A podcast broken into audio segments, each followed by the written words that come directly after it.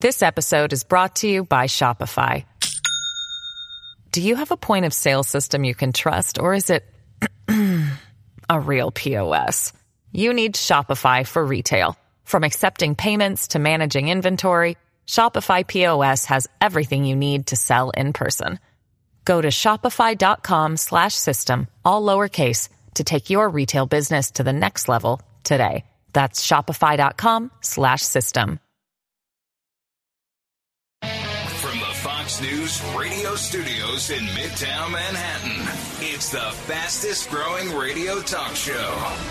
Brian Kilmeade. Hi, everyone. Welcome to the latest moments of the Brian Kilmeade Show. So glad you're here. 1 408 7669, the number to call uh, in about a half hour. But we got two great guests coming your way.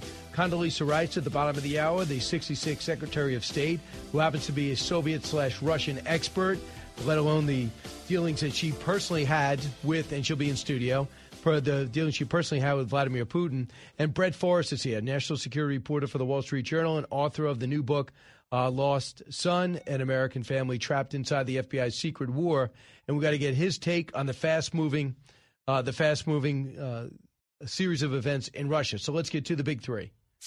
Now, with the stories you need to know, it's Brian's Big Three. Number three. We have a whistleblower come forward and says they were denied information that they should have had. Hunter Biden got special treatment, preferential treatment, and they ran this case in a, in a ridiculous way. So th- that to me is the big takeaway. Nothing has changed at the Justice Department. Uh, that is uh, Jim Jordan. And about the Hunter investigation, his uh, sweet ass plea deal, the impact of the whistleblowers who tell the truth about events that took place behind the scenes uh, to save him and his dad. It seems there were forces to help him out. Where's the truth? Will we ever get to the bottom of it? I think so. Number two. It's still early. Uh, President Trump does have a huge, huge lead, but that poll shows that there is room for movement, and the fact that, that Governor DeSantis has moved a little bit is no doubt giving some hope to his supporters. Yep, uh, 2024. Trump looks even tougher to beat, even with the expanding uh, credible GOP field. Yet, head to head with President Biden, he loses. Ron DeSantis in a dead, flat footed tie. The strategies, the game plans, and court cases all coming your way. Number one. Putin himself here cuts a deal with a leader who betrayed his country and conducted an armed insurrection and was closing in on Moscow, that in itself, people are going to look at and see for the strong man that Putin claims to be, this is weakness. I think so too. Stunning. Russia turns against itself as Wagner almost takes over the country. Putin retreats to a bunker and yet to speak about the coup that mysteriously stopped short. What does it all mean for the war in Ukraine and for President Xi's uh, thug buddy Putin and Russia? We'll follow the head snapping news. Let's do it with. Uh, let's do it. Brett Forrest right now, national security reporter for the Wall Street Journal and author of the book I just told you about, Lost Son. So, Brett, your reaction to the series of events, and does it surprise you we haven't seen an address from Vladimir Putin since Saturday? Oh, good to be with you, Brian. And yeah, that that's uh, stunning that he hasn't spoken on it. Um, you would imagine if something like that happened in this country, uh, there would have been an address right. to uh, to explain to the populace what's going on. So people in Russia, I think, are are in the dark. 4,000 people, hard to believe it would be able to take over a country of 156 million. But with most of the army in Ukraine and being uh, being unencumbered, heading down M4 highway, it's like 95 heading into the White House. Right, right. Why, why do you think he stopped? Well, I mean, there are there have been some reports that um, uh, that the Russian forces were uh, threatening members of uh, his family or members of family uh, family members of other leaders of Wagner. Um, but I think fundamentally what happened is that Putin reached out to uh, Alexander Lukashenko, as you know, the president of, of, Belarus, to to broker some kind of deal. Isn't that weird? It it is a little weird, but I mean, Putin. It's it, you know what's striking here is that Putin made a deal, right? Putin domestically doesn't make deals. Putin tells people what to do. But he didn't have, really have a choice here because, as you noted, uh, the military, the Russian military, is otherwise occupied, right? And Wagner has quite a large force, and they are heavily armed and they're determined, organized, organized. Yeah, because if you if you recall uh, the city of Bakhmut, I mean, it was Wagner that took the city of Bakhmut. It wasn't the Russian military. So at Wagner, a great price. at a great price. Yes, but and the thing to, to note is that Wagner has has a certain esprit de corps, if you want to call it that, that uh, the Russian military lacks. I mean, the Russian military has largely been uh, demoralized in Ukraine. So where does this war go? Number one, Mhm. biggest disaster ever, and which is so amazing is uh, of um, of you see the Wagner Group come out and say, okay, the war's a mistake. There's no Nazis in the Ukraine. Uh, the NATO was never a threat to us. We don't belong here. We don't have any ammo, and the, the, we are terrible war fighters. And the Secretary of Defense is terrible. Well, they're saying basically what what we've known all along, right? Uh, he's Prigozhin has undercut the, the leader of Wagner has undercut uh, the, the message that Putin has been putting out there since February 24th last year. Uh, but we all knew this. So this immediately makes you wonder how vulnerable Vladimir Putin is because unlike Zelensky who stood and fight when threatened, this guy went to St. Petersburg.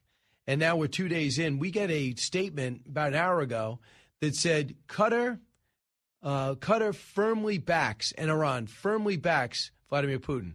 Wow, that's important to know.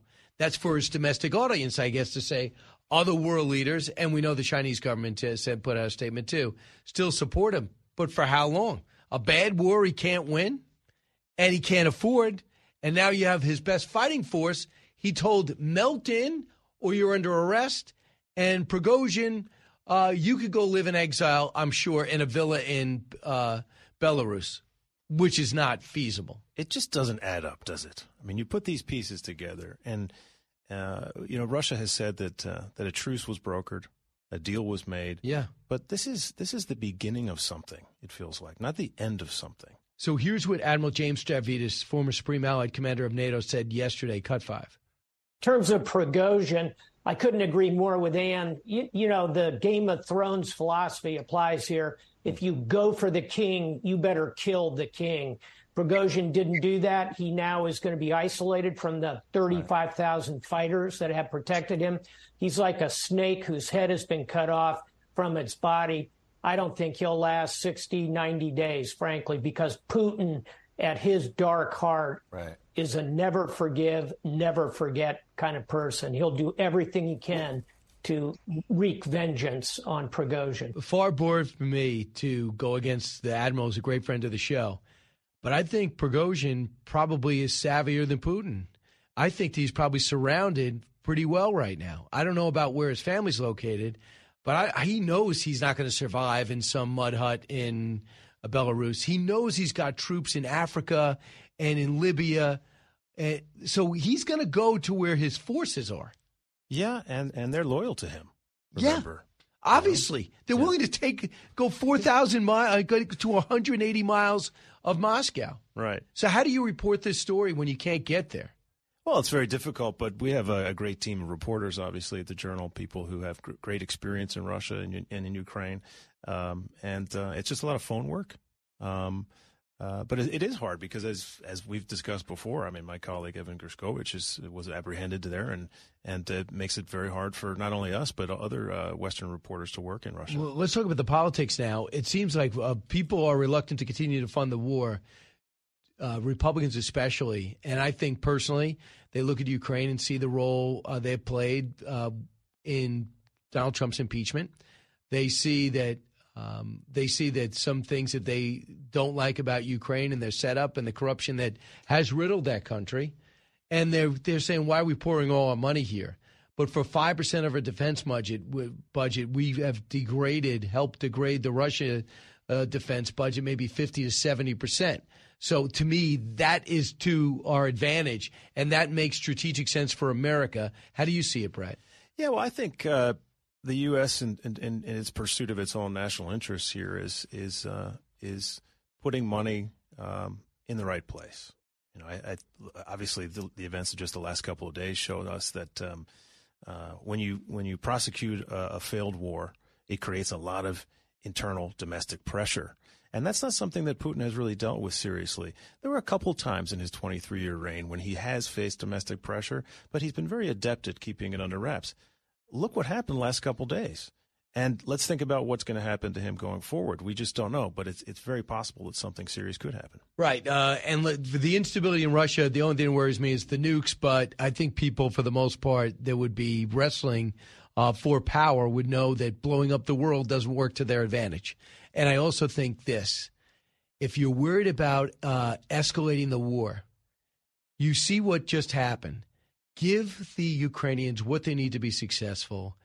F 16 should be coming from us, not from the UK. Give them the ATACMs, the long range weapons, in order to hurt the Russians who are only going for civilians, hospitals, and infrastructure. Give them what they need to be successful. The Ukrainians are a dream fighting force. They actually fight well, and they they uh, they do their best MacGyver on anything we give them to make sure they last and have diverse. Uh, they had a Patriot missile knock knock a hypersonic out of the sky. We did not think they were capable of it, and it's our stuff. Yeah, well, we've seen the Ukrainians. They they have made some mistakes in terms of using uh, uh, weapon systems that they're not fully trained on. But as you've just pointed out, sometimes they, they get it right, surprisingly. Yeah. Right, and and they and they fight and they're dedicated and they've already sacrificed yeah. so much. Uh, so let him win. Brett Forrest, national security reporter for the Wall Street Journal. Thanks so much. And pick up his book, Lost Son, an American Family Trapped Inside the FBI's Secret War. Thanks, Brett. Thank you, Ryan. All right, we come back. We take your calls, 1 408 7669. Then we welcome in the former Secretary of State. Busy day. So glad you're here. Expanding your knowledge base. It's the Brian Kilmeade Show. This episode is brought to you by Shopify. Do you have a point of sale system you can trust, or is it a real POS? You need Shopify for retail. From accepting payments to managing inventory, Shopify POS has everything you need to sell in person. Go to shopify.com slash system, all lowercase, to take your retail business to the next level today. That's shopify.com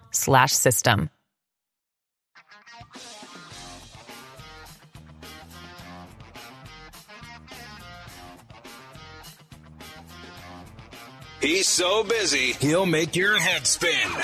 It's Brian Kilmeade. These incredible poll numbers are one of the main reasons the Marxist left is weaponizing the criminal justice system to try and stop us. If I wasn't running, or if I was doing badly in the polls, all of this investigation bull would stop immediately. Stop immediately. And I did nothing wrong. It's under the Presidential Records Act. So the president of the United States has been indicted in New York and in uh, and he was indicted now in Florida.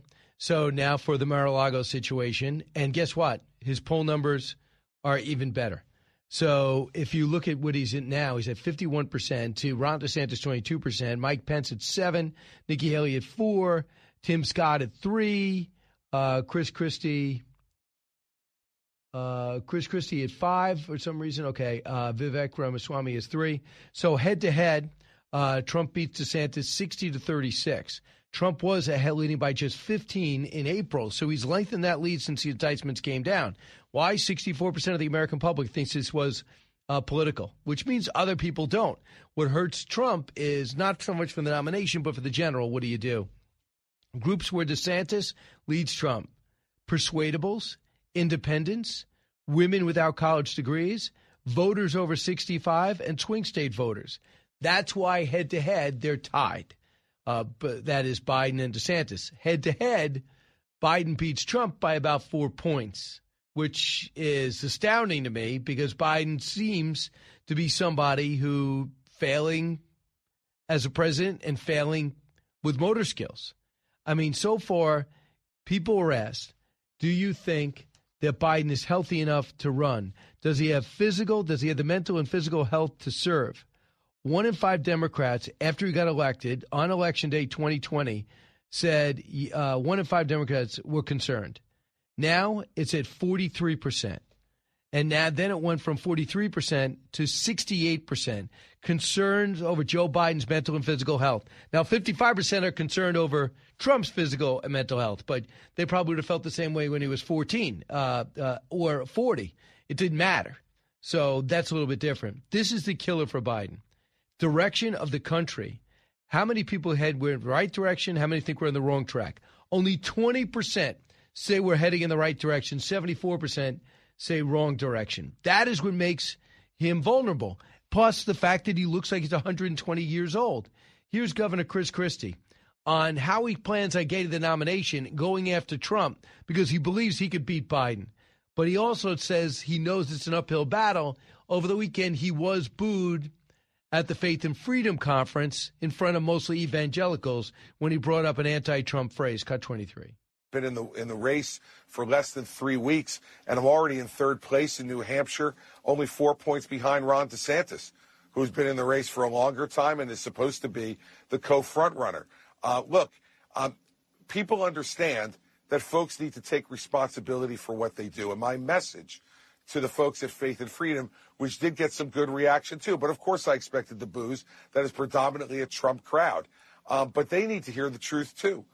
That, you know, character is the single most important element of a president of the United States because you can't know every uh, every issue that's going to come across a president's desk.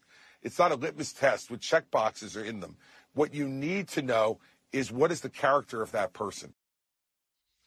Well, I mean, people would uh, bring up that, you know, obviously Chris Christie is somebody very comfortable going after Trump, but he also was very comfortable joining with Trump. But after January 6th, things have changed. The one thing I think that Christie really shined on, and maybe we'll play this a little bit later, uh, when asked by Howie Kurtz that the President of the United States, the former President of the United States, made fun of your weight, he said, Oh, look at him. He's some Adonis. Uh, he said, uh, a bully on the schoolyard. Here's my message to him. I don't care what he says about me. I don't care what he thinks about me. And he should take a look in the mirror every once in a while. Maybe he should drop the weight thing off uh, on one of his criticisms. You know, he's not Robert F. Kennedy Jr. I don't know if you saw him over the weekend, but RFK Jr. is ripped. He's got the body of a 30 year old doing push ups, and he wants to show everyone how healthy he is in light of the new poll that came out. So, where is Ron DeSantis? I actually am not critical of Ron DeSantis' rollout. I think that he's got to go through all 50 states. A lot of stuff he does without cameras. It's just fundraisers. You're getting ready for Iowa, getting ready for New Hampshire. I don't know really what missteps he had. You might not like his answer on Disney. You might not like his answer on abortion. I don't necessarily mean don't think that's bad, but that's him. Here's Jeff Mason of Reuters. Cut 25. Well, it is getting serious. I think that that assessment is probably one that's shared by some other Republicans who expected that Governor DeSantis would come in and really knock the socks off of the Republican Party and certainly the people out there in the Republican realm who, who did not want to support uh, former President Trump. That said, it's still early. Uh, President Trump does have a huge, huge lead, but that poll shows that there is room for movement, and the fact that, that Governor DeSantis has moved a little bit is no doubt giving some hope to his supporters. So we'll see what happens, obviously. You know, it's going to close. But the one thing is pretty clear. If you thought indictments were going to stop Trump, you're wrong. If you thought the legal cases were going to stop Trump, you're wrong. Uh, you got to go beat them without alienating its base. You got to say, hey, listen, love you guys. I'd be better. I think that going after Trump on the wall is crazy. I think going after Trump on immigration is crazy. If you want to say you want to get Mexico to pay for it, I think you got something there. On the trade deals, it's one of his assets. Also, I think going after uh, after Trump when it comes to Ukraine might not be as popular, but I understand people want to be true to their school. For example, Governor Christie knows feels like what I feel. This is absolutely necessary for America's future. Most of the Republican Party seems to be trending differently. Maybe it's going to be different after this weekend, after you saw the uh, instability in Russia and you realize one of our global nemesis, uh, un, uh, unmoored, uh, insta, uh, unstable, knowing that they got their hand all over Africa, got their fingerprints all over Syria. They took over Crimea and two sections of Georgia. To have them unstable, to stop their uh, imperialistic ways, it is a positive. So we'll see where it stands. So listen, when we come back, the former Secretary of State, Condoleezza Rice, will be in studio, and then we'll finish up with your calls. Busy day, a lot of breaking news. Don't move.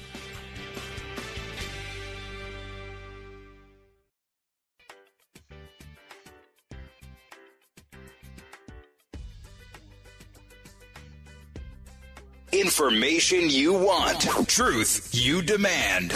This is the Brian Kilmeade Show. I think he knows full well that his future is dependent on what happens in Ukraine. I don't see him admitting that he made a terrible mistake here and pulled all his troops out. Certainly, there's insiders and elites that probably unlikely have come to that conclusion, but they're not going to say that publicly. I think Putin is going to stay in the fight because he realizes his survival and his regime's survival is tied to it.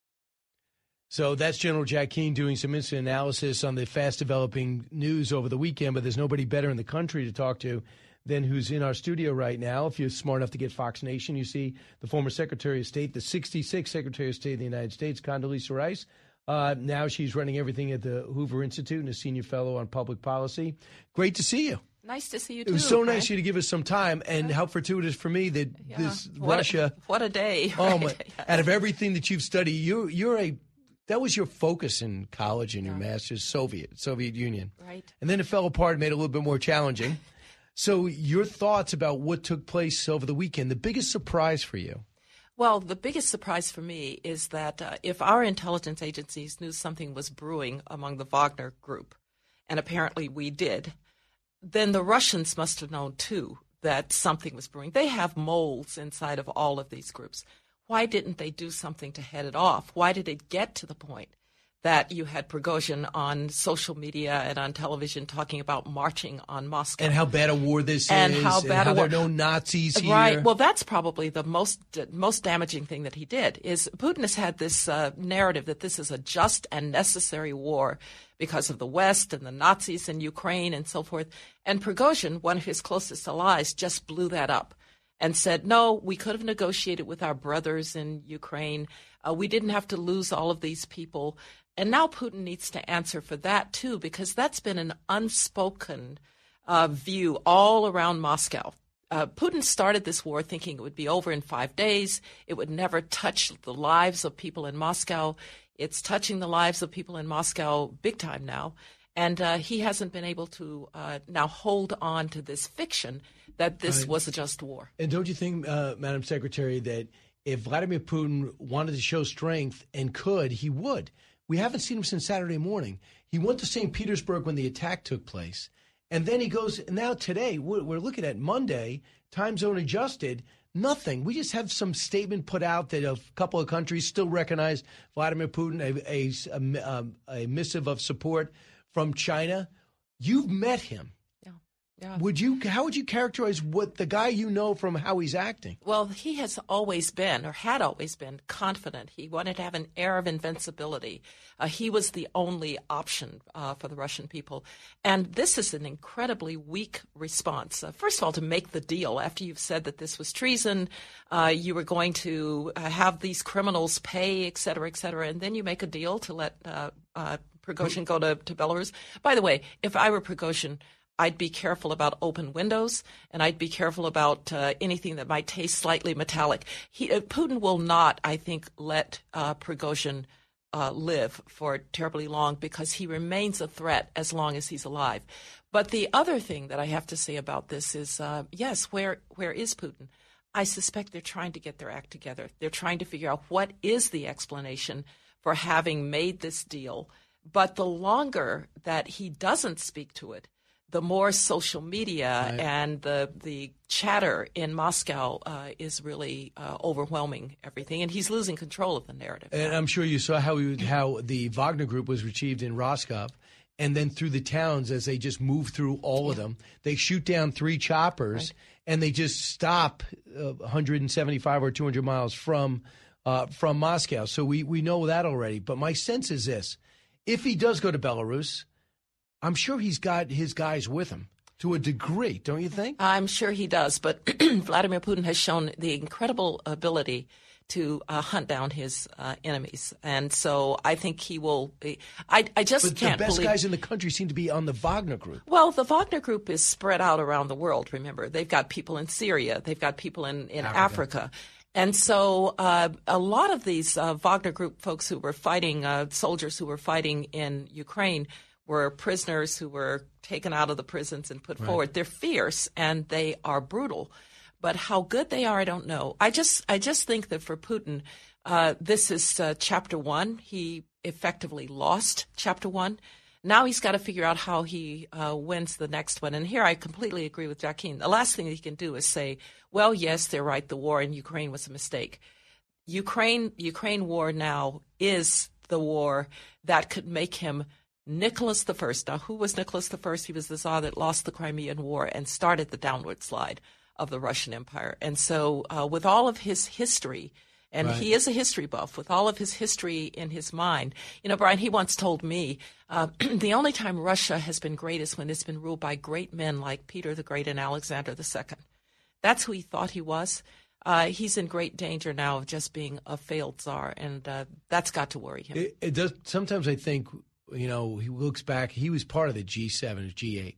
He was part of the family of nations. People were trying to get him going economically. You know, you look at Bill Browder, was just with Hermitage Capital, they killed Magnitsky and all these things. He goes, Yeah, we were all over there making money. We thought they, they did, were making a sincere effort towards a degree of capitalism. At one point, somehow either he changed or his objectives were never as they appeared. Well, he certainly was a nationalist from the very beginning. I think once the Soviet Union collapsed as a young KGB officer, he was humiliated by that. He decided eventually he'd get to rebuild the Russian Empire. That I think was was there. I do think that uh, he valued his role in the world. I, I remember Brian when he made all of us, uh, the President of the United States, the Chancellor of Germany, come to the 300th celebration of the founding of St. Petersburg, and it was this huge thing with you know people spray painted gold. He he loved being on the international stage. Uh, he's now turning his country into a large North Korea, back at the borders of Peter the Great. This is why you're hearing these. Well, Qatar supports us, China supports us, because he's still trying to have that image that he matters in international Right, politics. and uh, one thing they did is something that Trump wasn't able to do: get them off, nor to get them off free, uh, cheap Russian oil and gas. Yeah. Nord Stream one is now blown up, and Nord Stream two will never happen, even though Joe Biden had given in Right. and said, "Well, it's almost done anyway." I'm just going to share this with you. The main intelligence directorate of the Ukraine reported that Russia is considering an attack on the Zaporizhia nuclear power plant. Russia's troops have turned the plant into a heavily fortified military base. The reactor's cooling system is uh, is mind. Yeah. So we'll to see if they try to change the subject. Yeah. But how do you feel, uh, Condi, about us getting the ATACMs they need, the F 16s they asked for, and stop fearing escalation? They started this war. We can't lose it. The Ukraine can't lose it. Brian, you're absolutely right. I- I've said all along that I think the Biden administration has, has done the right things too slowly. So instead of anticipating that the Ukrainians were going to need air defenses, we waited until Russian the Russians were using Said no attacks. Patriot, then gave him Then gave them Patriots. We said no tanks, then gave them tanks. Now it's aircraft, uh, fighter aircraft.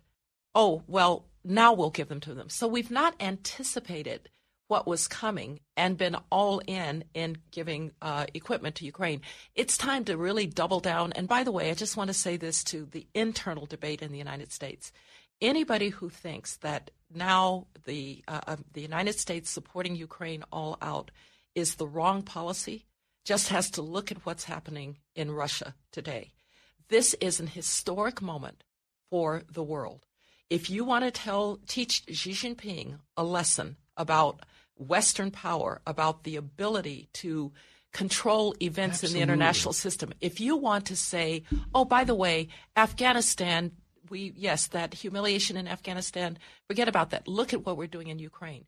If you want to say NATO is stronger with Finland and Sweden, this is our moment. Don't back down now. But the problem is the President of the United States doesn't explain it, why it matters to the U.S. And one thing about you guys, you say constantly, this is what Iraq means, this is what it could mean. I don't care where you stand on it. We had an explanation. But I feel like General Jack Keane and Lindsey Graham are doing a better job explaining why it's important than the President and Secretary of State because this is what it means to the West. I thought Jack Keane put it perfect. By using 5% of our military budget, we have degraded Russia over 50%. It's probably over that. Probably and on their choice, they are one of our chief enemies in the world. And we've knocked a hole in the relationship without limits between Xi Jinping and Putin. Right. You know, when people say, well, we should be concentrating on China, well, this gives us uh, a lot of leverage also in reminding China that uh, the United States and its allies can be quite formidable. And oh, by the way, the Ukrainians aren't asking for American boots on the ground. They're asking us to give them the equipment to fight this fight. Right, and they're trying to kill. So they're trying to blow up hospitals and kill civilians because they can't beat the Ukrainian right. war.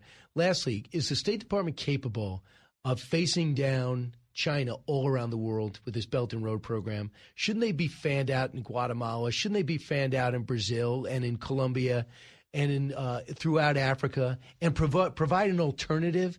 Empty that building, get these people out to let them know we're not looking to extort you.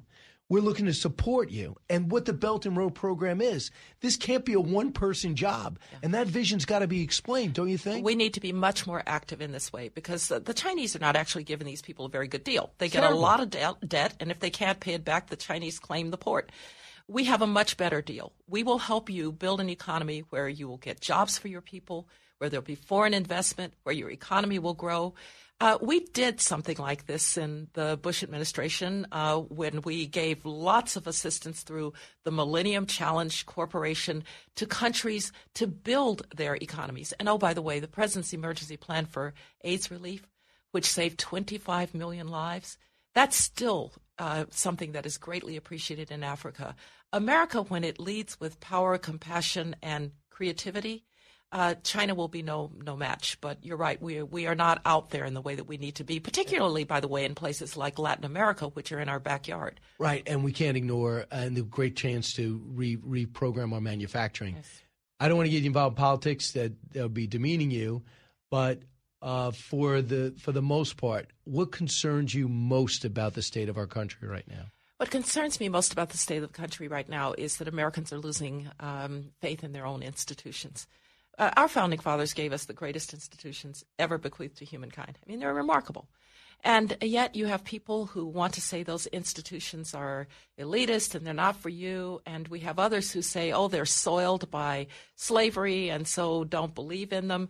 Uh, we have young people, and I teach some of them, uh, who don't actually know the difference between socialism and capitalism. And so they say, well, socialism doesn't sound so bad.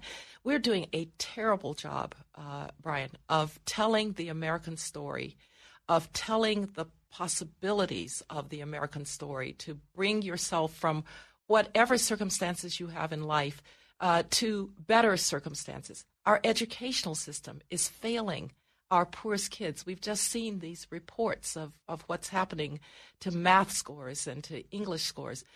What worries me for the more, people that need it most, for, for the people that the, need it for most. The disadvantaged what worries me most is uh, what we're doing to ourselves. Uh, we we need to to refocus again on uh, on America's promise. Fixable, fixable, but we've got to start doing it, and we've got to challenge those who say that America is not a land of opportunity what greater land of opportunity is there on the earth? And you're somebody who grew up in the segregated South. And, I grew up and in you the, feel I, that way. I grew up in the segregated South. I don't look at America with rose-colored glasses, but I'll tell you something. I've been all over the world. Nobody deals better with difference than the United States of America. Nobody gives opportunity to those who are different like the United States of America. And it's the reason we are the great country that we are, is that despite our history, despite all of the uh, problems that we've had in our history, we keep working brick by brick, step by step to make we the people a more inclusive concept. And we've done right. a lot. We've got more to do, but uh, I just, I really reject the idea that this is not the land of opportunity. And I get worried selling the 250 years of America's past yes. that we're not going to celebrate it, and it's only a couple of yes. years away. Yes. Uh, Ms. Secretary, thanks so much for coming in. It's always great to see you. Great to be with you. All right. I only wish I could have had a professor like you over. I could have gotten into Stanford with my grades. That was the problem. Great to see you. Great to see you too, Brian. Thank Back you. in a moment. Politics, current events, and news that affects you. Brian's got a lot more to say. Stay with Brian Kilmeade.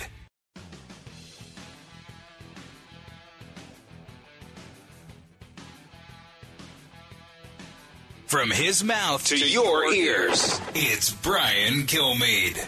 I'm a dark horse candidate. I recognize yeah. that. But we have seen over the last couple of days that we need people that have a real experience when it comes to national security. And look, Donald Trump has some good ideas, but he lacked an understanding of the second and third and fourth order effects of those ideas. He lacked an ability to leverage the, the, the government in order to execute on those things. And that is a little of uh, Will Hurd.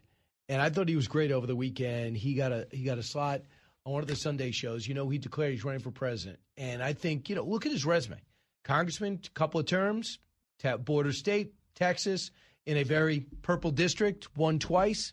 Worked with uh, Beto O'Rourke, when uh, has a reputation working across the aisle. Then he spent nine years in the CIA. He's also an, uh, of African American descent and shows a diversity with Hispanic in his background too. Shows a diversity of thought and, and an ability to understand world affairs and an understanding also, at the very least, of immigration.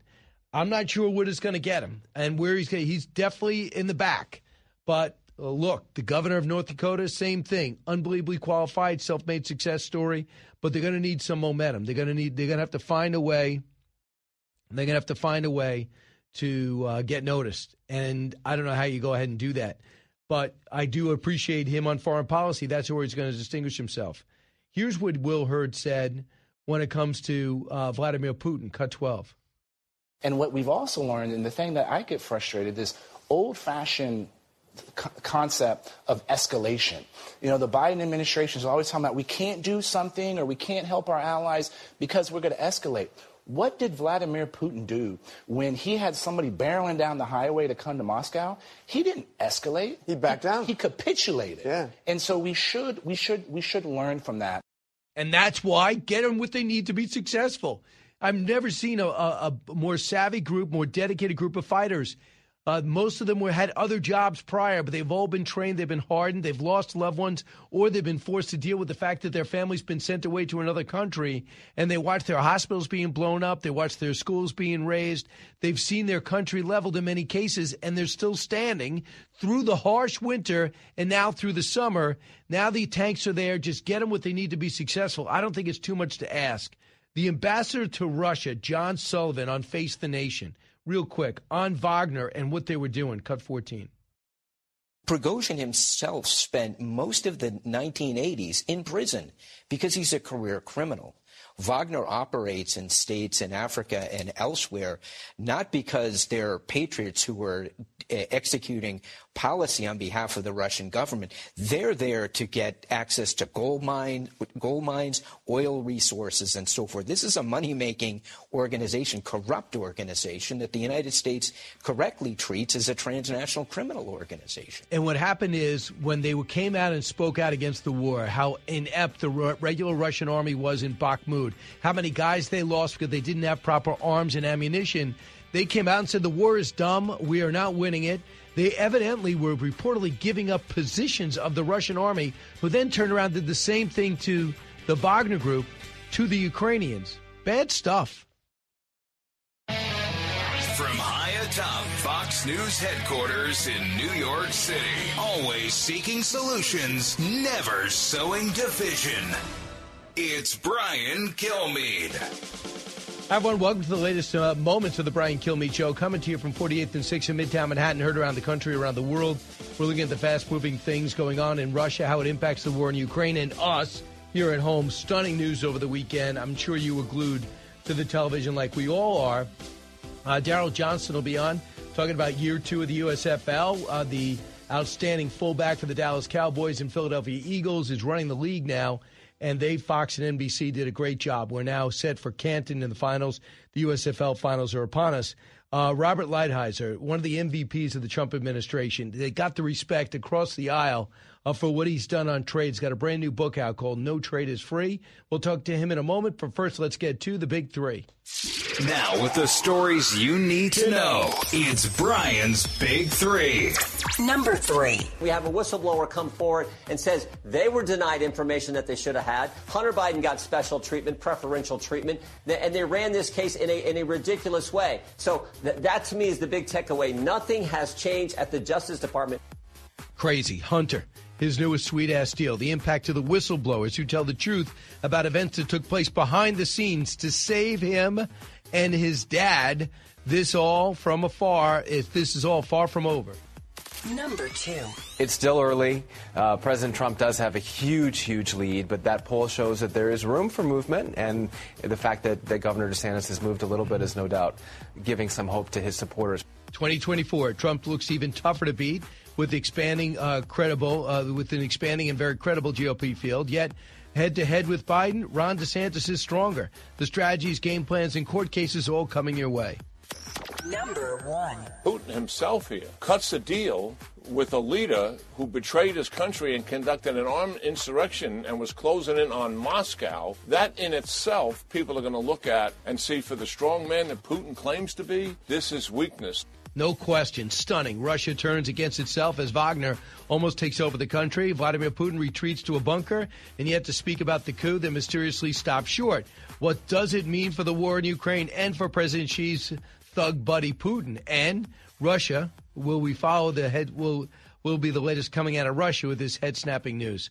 Uh, and by the way, special thanks to WVOS 1240 AM in Liberty, New York. Uh, be carrying our show as of today over the Catskills. So we're, pro- we're privileged to be even a bigger voice in upstate New York, the voice of Sullivan and the Catskills. Joining us now, Robert Lighthizer, United States Trade Representative from 2017 to 2021, author of the new book, No Trade is Free Changing Course, Taking on China, and Helping America's Workers. Robert, congratulations on the book. Well, thank you very much, Brian, and thank you for having me. You know about books. They're. Uh, they're they're a lot more work than people think they are who just read them. Yeah, and now you got to go tell everyone about them because everyone's going to want to get this. Robert, you did the impossible. You were praised by Nancy Pelosi and by Donald Trump, by by Schumer and by Lindsey Graham. How did you do it? Well, well you know, it's funny. I I kind of had three rules. One, uh, and this is not helpful for you. I tried to stay out of the press. I tried to stay in my own lane, that is, just talk about trade. And I tried not to take credit for anything. And if you follow those three, those are three rules that I recommend for anyone who's who's in, who's in government or policy jobs. Uh, and uh, you know, the, the other thing was, to be honest, I've been working with Democrats a long time. The, the policies that we're talking about are policies for working men and women. That's what President Trump brought to the party and and those things appealed to a lot of Democrats also. So you know, I want to talk about what you accomplished, but also you go do a good job going back in history to give it the biggest disaster you said was letting the letting China in the WTO, and you point out that Bill Clinton and George W. Bush were both for it. Everybody wanted to think if you bring China into a, uh, a family of nations that they would play by the rules. But what exactly happened, and what were the results? So, so first of all, Brian, there was this kind of notion. You'll remember that the Berlin Wall had come down, and that people were writing books about the end of history, and and and finally, the the great wisdom of America would prevail and take over, and we wouldn't have wars and the like. There was this kind of nutty history going on, and I call it sort of the the trifecta of stupid policy, begin, almost all of which was implemented during the Clinton administration, but some of which, well, a fair amount of which was supported by Republicans. So this is not meant to be a partisan shot. But it was first of all NAFTA, which was a huge mistake, and and and uh, George W. Bush's father, the first W. Bush, 41, he really promoted that, and then Clinton got it through. Then you had this WTO bill, this this created this this new institution called the Uruguay round, and then you have the one you're referring to, which is like giving most favored nation to China. These were all all things that Clinton sort of had, and the notion was with China, you just trade more with them, and they'll become like a little Switzerland, right? And it was idiotic from the beginning. And of course, we all know now that it doesn't work out that way. And anyone who looks at these things and doesn't conclude now that China is a, a dire and existential threat to the American way of life and to American supremacy in the world is either hard to get through to or has some other game they're playing because it's it's literally crystal clear. And what you've seen is this China has become this great strong adversary with an 18 trillion dollar economy. And my position is that almost all of that was done either through through uh, stolen technology from the United States, trade deficit transfers of wealth from the United States, um, uh, you know, fentanyl sales, money from fentanyl sales, and the like. So they are a very hostile, very aggressive power. We have made them very strong, and we did it through very stupid trade policy. And one of the things that President Trump did, and several Democrats in the Congress agreed with was try to take on China.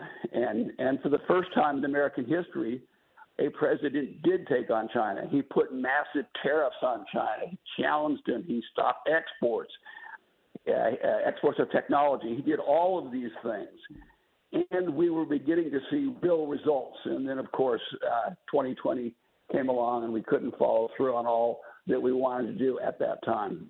Because of the pandemic. And then, of course, you, you only got the four years but you were en route to doing something, but it was, but you couldn't really trust them. We lost our manufacturing base and the in the exchange for you point out that we used to we made the first computer in 1976. Well, right now we have to import almost all our computer parts, furniture. Uh, you said now 73 percent of all furniture is sold uh, sold in America is imported. So we thought that many people thought as outsiders well, for cheap labor, you can get your stuff built overseas and sent back, and America liked cheaper goods. But the result was no wage growth. It, was no wage growth. It was no jobs. Look at the the basic notion, and and and by the way, it is my position that no conservative should be a free trader because they're not conserving anything. Conservatism is about conserving values and and and taking and promoting what's good in American institutions and and the free traders are all about consumption and materialism, which is the opposite of values. But what this policy tended to stress, and by the way, it was egged on by a lot of large corporations that made a lot of money in the process, and then American workers and families and communities suffered. But what they promote is price optimization and getting the cheapest third television set. Right. Instead of production, instead of worrying about whether or not families stay together in places like I grew up in Ashtabula, Ohio, and whether or not people stay, stay off of drugs, and whether people have a happy life and want their children to believe their children will have a happier life. I, I sometimes say, Brian, that my philosophy is about – kids being proud of their parents and parents being hopeful for their kids. That's what our trade policy is. And I believe now that in the Republican Party and in a lot of Democrats, but in the Republican Party, it is the ascendant part of policy. It is it is a policy of taking on China and of reversing these these globalist populist kinds of policies and stressing in, in fact what effect it has on families and workers and the, the, the basic strength of the country. So, and you see that also. You, you had a, uh, you had a trade deal with South Korea, I believe. You also had one of the USMCA famously to fix NAFTA. Did it do everything you wanted? So, so we got the vast majority of what we wanted. That USMCA is a good example of. It's the biggest trade deal in history, right? It was NAFTA was a disaster. USMCA is a great deal, and we passed it with 90% of the Republicans and 90% of the Democrats. I had I had 50 people who had never in their long career voted for a trade deal vote for that. So we did deals to try to to get trade under control. We did the biggest deal ever, which is USMCA. Um, we did a deal with Korea. We did a deal with Japan, which was really, really an important deal. We did a variety of minor deals with Ecuador and Brazil and places like that. Right. But we also began the process of using our laws to put pressure on other countries. India, France, who were treating us unfairly. Now that takes time, and that was the, we were in the process of doing that.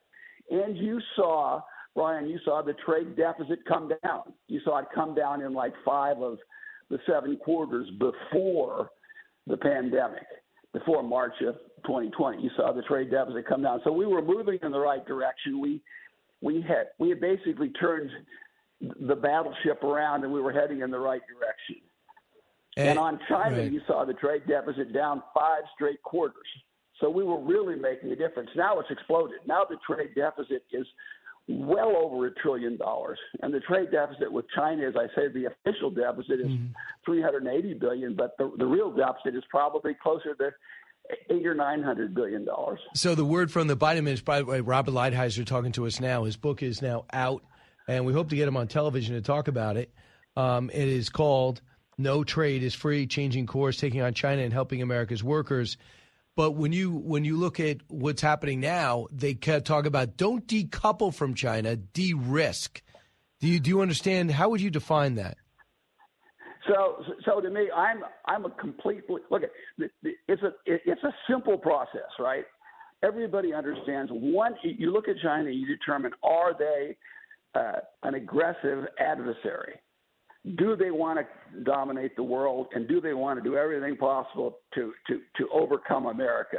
Once you decide on that, then you can't continue logically to transfer hundreds of billions of dollars to your adversary exactly that's, that's, that's, building their army, building their navy, building their technology, stealing our technology. Can't do that.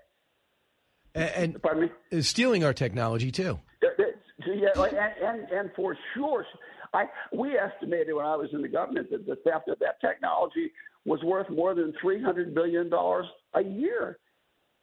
So, I, so, so, the the so, big so, the, so the question is, yeah. once you decide that that they are an adversary, then you have to begin the process of I call strategic decoupling, and and to me that means put on tariffs on everything until you get balanced trade, disentangle all the technology and limit investments going to them from us and mm-hmm. from them to us. So if you do those four things, you begin the process, and it'll take time. You phase it in, and we we at least right. stop feeding the monster that's going to devour us.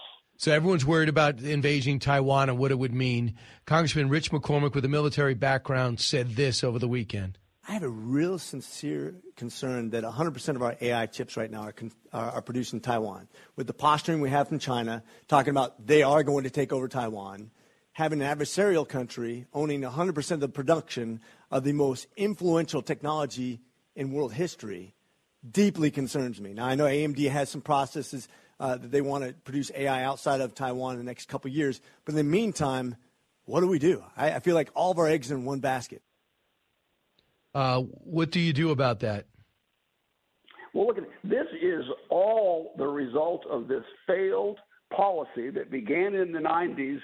And, and I can't overstate for your listeners how dangerous our situation is. And there's sort of two sides to it. One's the the kind of hard power, the military, the national security side. The other is the economic side. I'm, of course, uh, uh, focused on the economic side, but the economic side is driving both of them. So, what do you do? We are so vulnerable. As you point out, not only did we start computers and, and the like, but the United States developed semiconductors and we now make about 12% of our own needs. It's crazy. And none, let's listen to this, none of the, the really highest tech ones. We make zero. We don't have the capability to make them in the United States. The really, really small semiconductors. So now we have this chips So- bill to bring them back here. Is that does that work for you? Well, look, I'm a supporter. I'm not saying that everything about it was perfect, um, but I'm a supporter of the notion that we have to subsidize on these high technologies. Look at not only is China subsidizing our adversary, Europe is spending you know a half a trillion dollars. Japan is spending hundreds of billions of dollars. Korea is spending hundreds of billions of dollars. The notion that we would somehow say, "Oh, we're going to do it through market forces," that's a prescription for disaster. That can't possibly work. So, of course, now are, is that was that bill? Did it was it perfect? No. Did it need uh, improvement? Uh, I'm sure it did. But but that's what Congress stays in session for. And if we take if the Republicans take over the Congress, hopefully they'll modify that in a way that makes it more helpful. Robert, would you go back if Trump wins? Geez, you ask the tough questions. Um, you know, I wouldn't rule it out. Um, uh, you know, I it's it's a difficult personal decision. During the four years, Biden, and I saw you from time to time. During those four years, you know, I basically had no life but the life of. USTR. Right? I, I, didn't, I didn't play golf. I didn't. I didn't do anything. Right. All I did was work. I was negotiating. Save the country. Neg- Yeah, I, I would negotiate sometimes with China, Japan, and Europe in the same week. You know, and so you're you're doing reading and doing all. So would I go back in?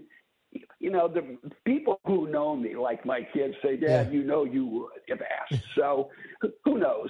All right, uh, Robert, we got to get you on TV too. Uh, go out and pick up his book. It, it also help you in negotiating in life. Uh, and also putting America's first is always a good thing. No trade is free. Robert Lighthizer, thanks so much. Thank you so much for having me on your show. Brian. Absolutely. He's a great guy. Uh, back in a moment with your calls. It's Brian Kilmeade.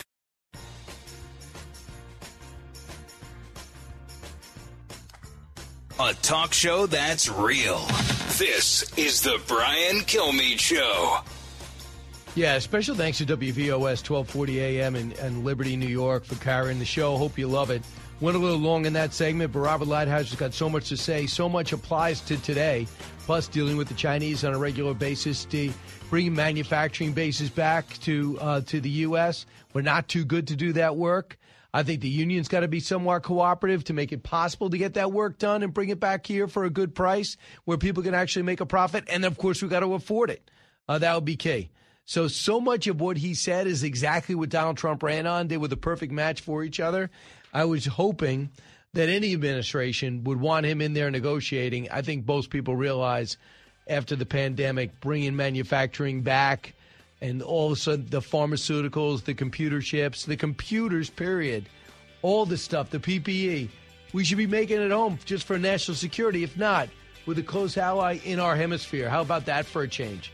Listen to the Brian Kilmeade Show. So glad you're here. Back with Daryl Johnston. We talk a little sports and then take your calls. Busy hour.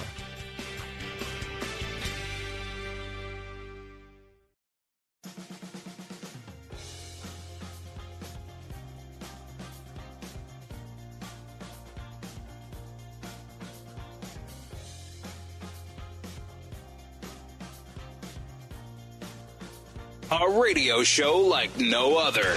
It's Brian Kilmeade. Welcome back, everyone. In a matter of moments, we're going to talk to Daryl Johnston, who's running things for the USFL. They're finally in their finals. I just love success in sports stories and brand new leagues. We're now in year two. Semifinals over the weekend. Uh, first one, Maulers uh, versus the Panthers. Uh, final score 31 27. Uh, here's uh, here's some of the shootout in overtime. Come forward. Williams throw is caught. Successful. Williams keeping himself. Yes, sir. Endings of overtime. Gotta have it. Perry. And that is deflected right there at the line in Pittsburgh. They're headed to the championship. And then the Stallions at home in front of about 20,000 versus the New Orleans Breakers. This was a contest, was a knockout early. Stallions win 47 22. McGough underneath. Sternberger tiptoes into the end zone for the touchdown. Underneath. Pass caught. Davion Davis running room afterwards. Spinning all the way into the end zone for the touchdown. And they get it. Davion Davis, his second score. Third touchdown pass from McGough. McGough keeps it. Cuts it through and make it seven for seven. Touchdown. Birmingham under pressure, throws on the run and finds Josh Johnson, and that's another Birmingham. And there, just like that, we have our, our finals. It's going to be the Maulers against the Stallions. It's going to be uh, Pittsburgh against Birmingham. With me right now is Daryl Johnston, uh, as you know, former three-time Super Bowl winner with the Cowboys, now USFL Executive Vice President. Daryl, you're heading to Canton. Yes, awesome, awesome. As you pointed out, year two. So uh, very grateful to a lot of people who've made this possible for us. And the, the, the way the game goes, there's an old saying in football: that defense wins championships and offense sells tickets. So we're going to see if that holds true. Uh, it's the, the best defense in our league and the best offense in our league. So we'll see which one uh, which one holds course. Skip uh, Skip Holtz got Coach of the Year, uh, and your quarterback of the year was it uh, was it McGough? Uh, he's probably going to be our MVP of the league. That'll be announced later this week. Uh, but I, I would say, obviously, he's he's the hands down favorite right now. Uh, just had a great season. Um, in the post game press conference last night, just listening to Skip talk about Alex and his maturity and growth from last year uh, through the season, season one, and into this year, uh, it was really, really impressive. They got a great relationship, great rapport, uh, and it's hard to beat a team when the head coach, play caller, and the quarterback are in sync on, on not just football but everything else. It's kind of like they're an extension of the thought process of what what to do in a third and critical situation, what to do in the red zone to get to get touchdowns instead of field goals. So those two are working in lockstep right now. How do you get tickets to Canton to watch this final game? go to the uh, theusfl.com and, and get your tickets. Uh, you know, as you pointed out, the Birmingham crowd was fantastic Sunday night.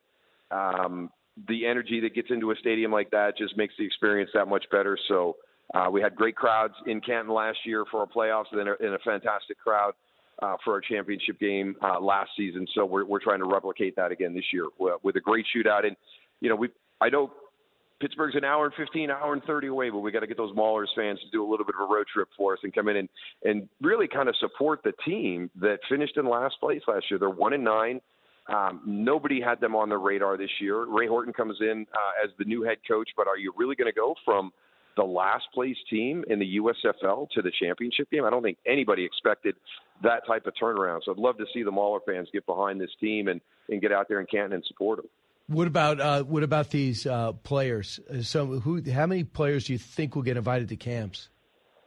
That's going to be the big question. Um, I, I, still like. Does that calendar. make you guys look good if they get invited? Is that something you guys like, or you just want them back next year? right. We're kind of torn a little bit. We love the fact that we've created that opportunity for them to get another chance in the NFL and hopefully stay there this time and, and, and be able to have a two, three, four year career. Uh, but what that does to us is it makes us go out and, and have to fill that spot. So um, I think what what the leagues in the springtime do is they show there's talent that's out there on the street that's available for us. That it's not that it was overlooked in the NFL. I think sometimes it's just timing and circumstance. Um, you know, a player goes to the wrong team and he's not a great fit for the system.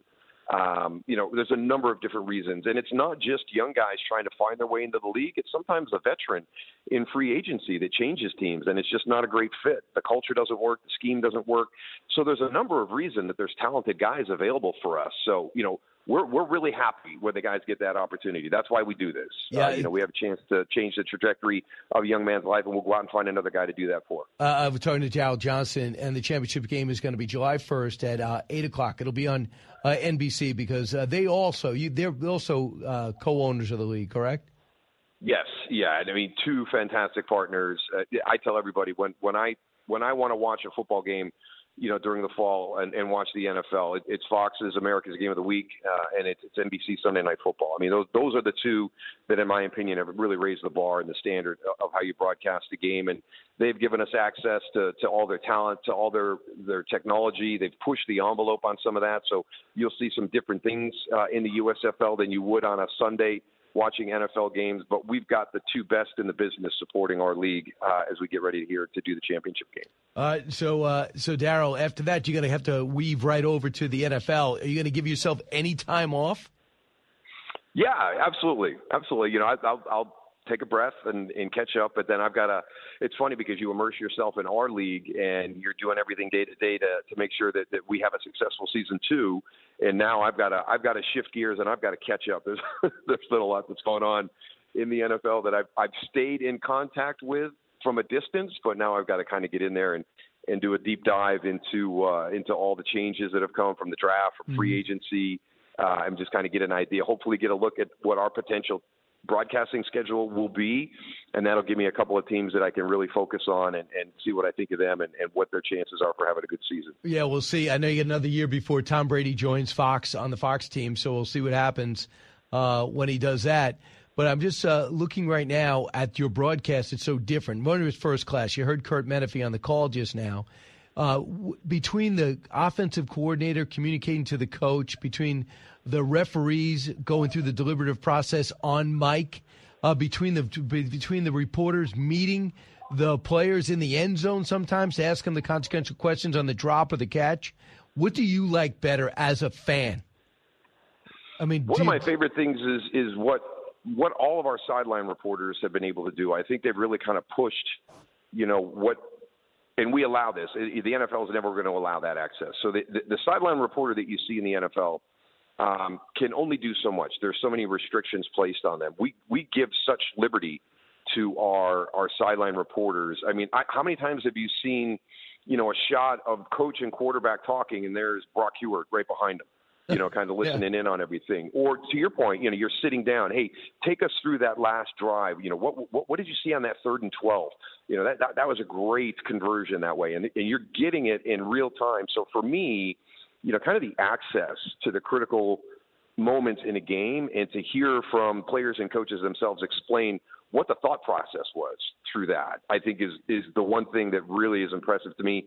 And then I think you do that the same way yeah. with some of the uh, video. I you know I, I love the handheld camera that kind of gets right in there in the huddle and, and kind of brings you inside that huddle. It's it's such a it's such an earned spot to be is is to be in a professional football huddle during the course of a game and and we've provided the ability for these cameras to get in there and, and give the fans at home kind of a listen to what's going on in that huddle.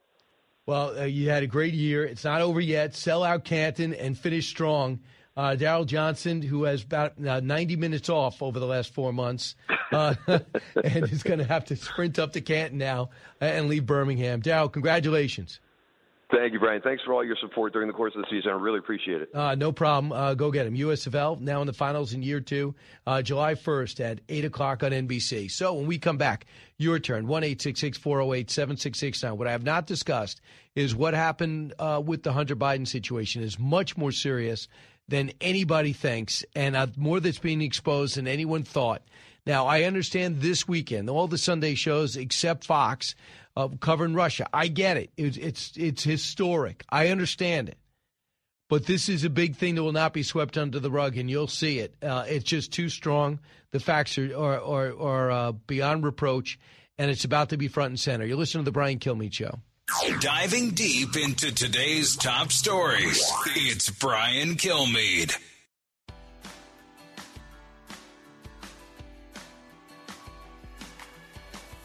The more you listen, the more you'll know. It's Brian Kilmeade. We are going to run this all the way to the ground. I'm going to tell you my belief. I'm speaking for myself. This is public corruption.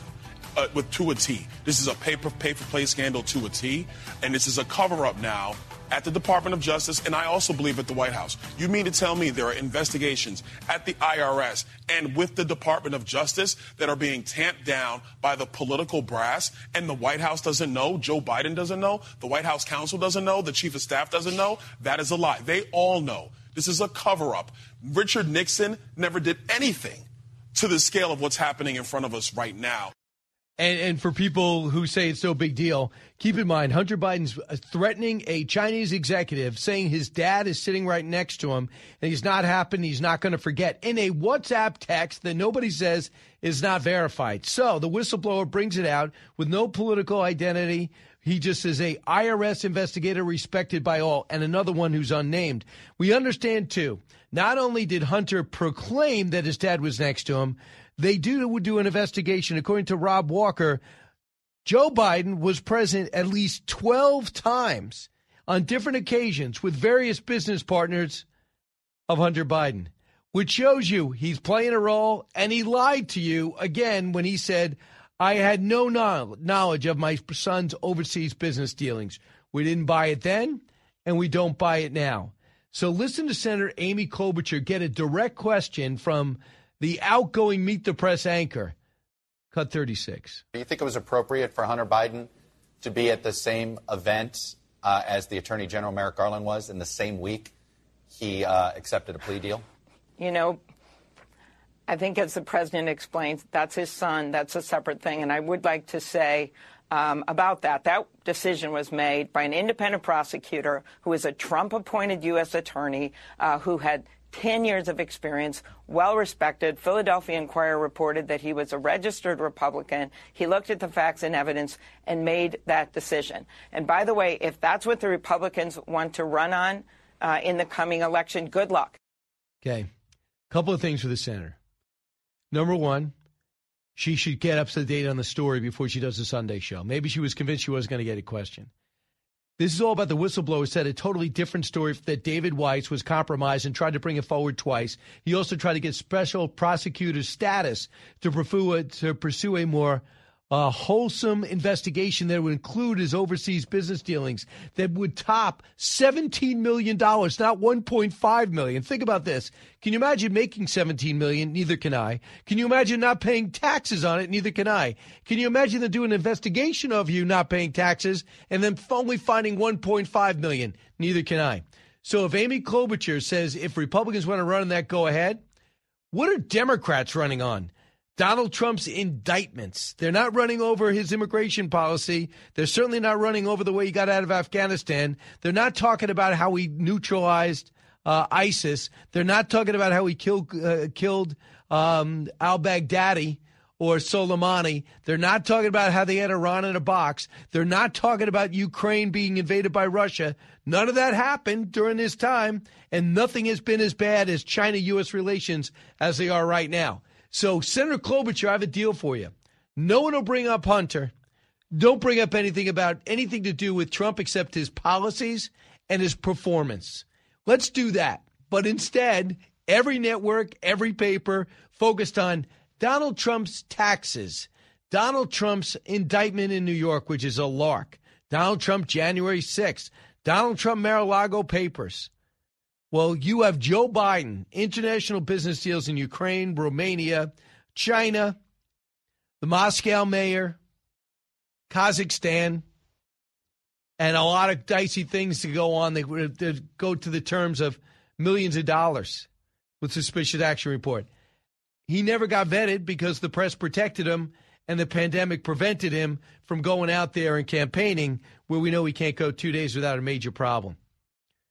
Here's Miranda Devine on the on the impact of the WhatsApp message that indicates that Joe Biden was there when he was writing the Ted one Hunter was writing the text message threatening the China executive. Cut 37. I think it shows you just how important Joe Biden was in the shakedown operation that the Biden family had going around the world, that they raked in millions and millions of dollars from particularly China.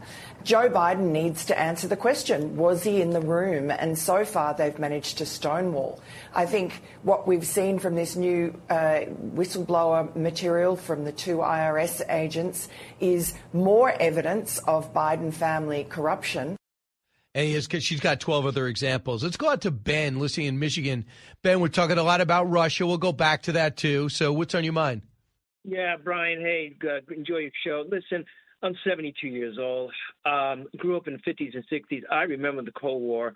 I remember uh, being scared to death during the Cuban Missile Crisis, uh, and, and and and I just can't understand. I'm also a Republican. I can't just understand why my fellow Republicans Republicans can't seem to get on board with this with the Ukraine uh, conflict going overseas. I mean, they just I don't know. They just seem to forget I don't. Re- I remember they seem to forget about uh, what Russia was all about back there in those 50s and 60s. And as I'm, I, and I agree totally with you. I agree totally with Condi. I mean, get them the F-16s, give them the equipment that they need.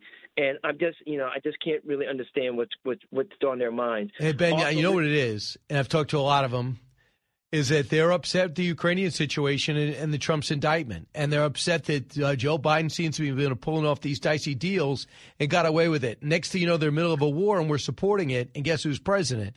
But if you just look at the whole situation the way you just did, thinking about it, what Russia's mission has always been, and what Vladimir Putin has proven to be, nothing but a thug and a gangster who does not care about the human life, especially Russian and uh, had a folly of a mission in uh, raiding Ukraine.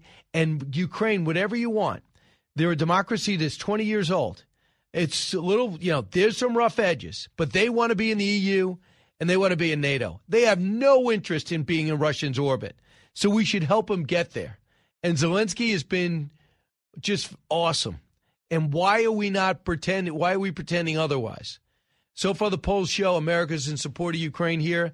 Now we're seeing it. And I love this stat, and I gave it to you earlier that using 5% of America's military budget, we have managed to support a nation that's taken out 60% of Russia's military. 200,000 casualties and hundreds of millions of dollars worth of equipment. And they are our chief adversary. We didn't choose them as enemy, they chose us and we can't turn our heads and think we can rationalize out of it. Thanks so much for the call. So, uh, BrianKilmeade.com if you want to write us. Listen, I'm up against a break now. I don't want to squeeze another call and cut everybody short. But the Hunter Biden thing is big. The 2024 thing is unbelievably intriguing. And when you see what happened in Russia, this is one of those times almost as big as when the wall came down And when when Boris Yeltsin stood on top of a tank to stop the KGB from taking back the government and letting Gorbachev finish up the next few years, he would eventually take over. That was dramatic stuff. We had great hope back then that Russia would be part of the family of nations. They were part of the G7. They would they made it the G8. And then Vladimir Putin went nuts. And we tried to make excuses for it. You can't make excuses for that. From the Fox News radio studios in Midtown Manhattan, it's the fastest growing radio talk show. Brian Kilmeade.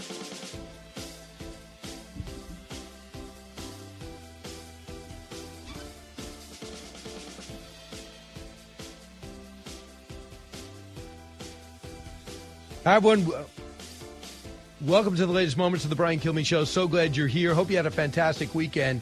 We're all transfixed about what was taking place in Russia, also intrigued about what was going on with the Hunter Biden whistleblowers, and also uh, thrilled uh, the guys like Will Hurd personally are in the race. And I think they're just going to add some uh, more depth when it comes to, especially with foreign policy. We heard from them this weekend. And there's just a there's just a lot going on to cover. And with it, let's bring in uh, Michael Goodwin. Michael Goodwin, you know, is writer for the New York Post, columnist, uh, outstanding writer, uh, one of the most outstanding writers in the country. Also, Jonathan Turley at the bottom of the hour. We're going to be talking about everything going on, including Ron DeSantis speaking now at the border. He spent the weekend there. That's going to be the focus of his campaign, and it's going to be the focus of any successful candidate. Uh, Michael, welcome back. What's your take on what we witnessed over the weekend? The biggest threat to Vladimir Putin's uh, leadership since he took over? Well, Brian, there's no question about that, is there? Uh, even if over the years he had been able to snuff out uh, other opponents, as we know, he locked them up. People have a have a strange habit in Russia of falling out of buildings, uh, dying of mysterious poisonings, etc. But this one was a sort of a straight punch, and it came right at him. We don't really know, of course, why uh, the mercenary leader, the uh, Wagner Group leader, backed off. But uh, it, whatever it was, I think it still revealed a certain weakness for Putin, and so you get a sense that the that the game is not over yet. This this may have, and in fact, just be the beginning of some new machinations. So I understand that the Wagner Group, uh, uh, uh, Persugin, what, uh, Pers- what the heck? Why do I have trouble saying that? Prigozhin came out and just made a statement, and it's audio. To here's the basic thing: he says we exposed the weakness in Russia's defense, and that we wanted to uh, we wanted to stop before any uh, more Russians would be uh, with any more Russian bloodshed. Doesn't sound like a guy who's contrite, trying to uh, define his uh, actions. He also doesn't. It's not clear where he made that statement from. My sense is he's not by himself. Why would the Wagner Group suddenly lose allegiance to him? After all, they're the only decent fighting group there, and they're ruthless. I'm not saying they're a bunch of good guys, but you don't just leave your leader that trains you and pays you.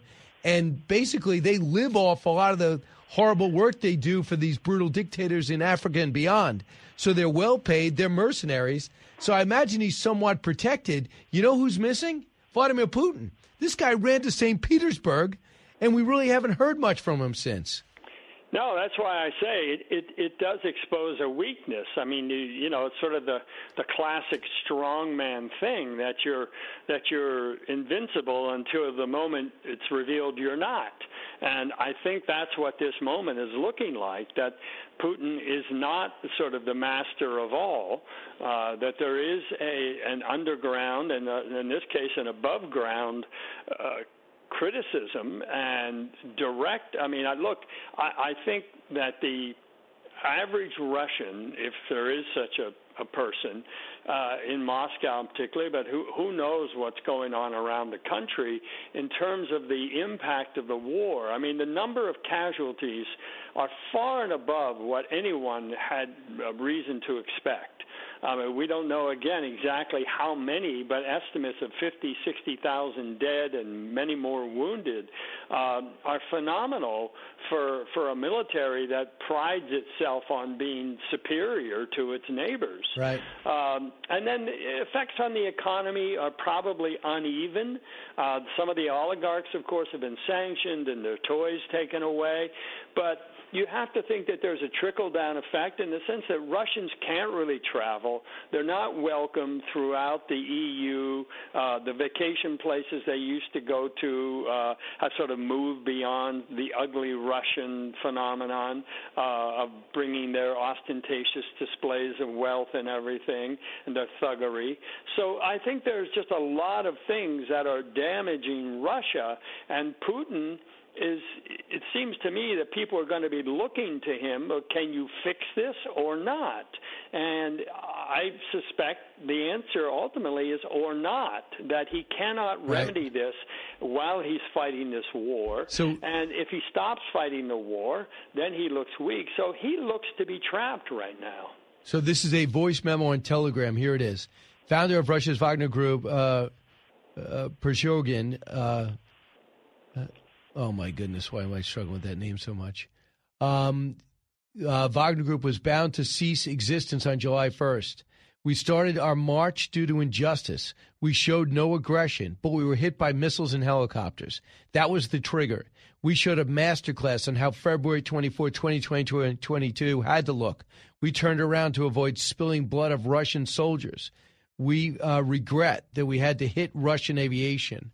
So they killed 40 people, bunch of pilots, three choppers, and one jet knocked out of the sky by the mercenary group. And now you're going to go try to fight the war without them?